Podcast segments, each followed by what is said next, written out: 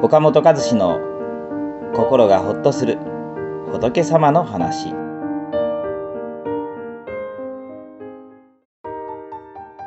時間をかけた分だけその人がかけがえのない人になっていくんです。サンディ・グジュペリの名作「星の王子様」は200カ国以上の国で読み継がれ1億5000万部を超える大ベストセラーです。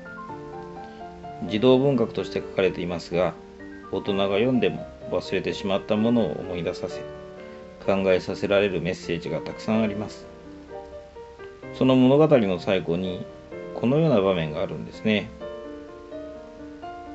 王子様の星には一本のきれいなバラが咲いていました。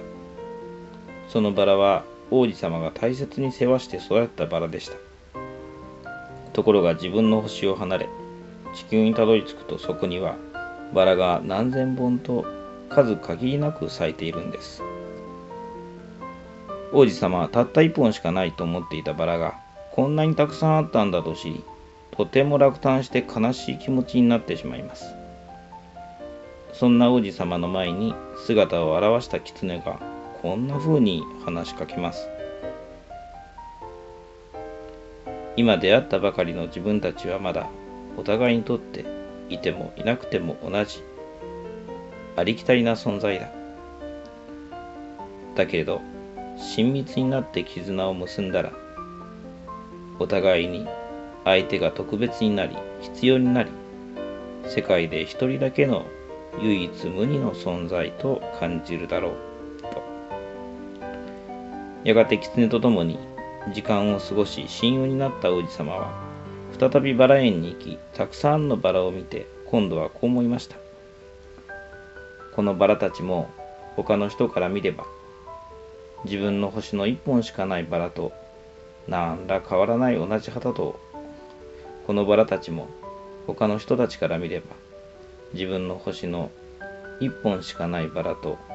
何ら変わらない同じ花と思われるだろう。けれどここに咲いているすべてのバラよりもあの自分の星のバラだけが大切で特別なんだ。なぜなら自分があのバラに水をやり世話を焼いて話を聞いてやり面倒を見たんだからと。王子様は自分のバラだけがかけがえのない存在だったと気づいたのです。そして別れ際狐は王子様にある秘密を打ち明けました。一番大切なことは目に見えない。君のバラをかけがえのないものにしたのは君がバラのために費やした時間だったんだ。星の王子様の中でも多くの人に感動を与える場面ですよね。王子様にとってそのバラをかけがえのないものにしたのはバラの美しさだけではありません。王子様がバラに費やした時間であり苦労だったんですね。家族兄弟友人恋人私たちには大事な人がいますが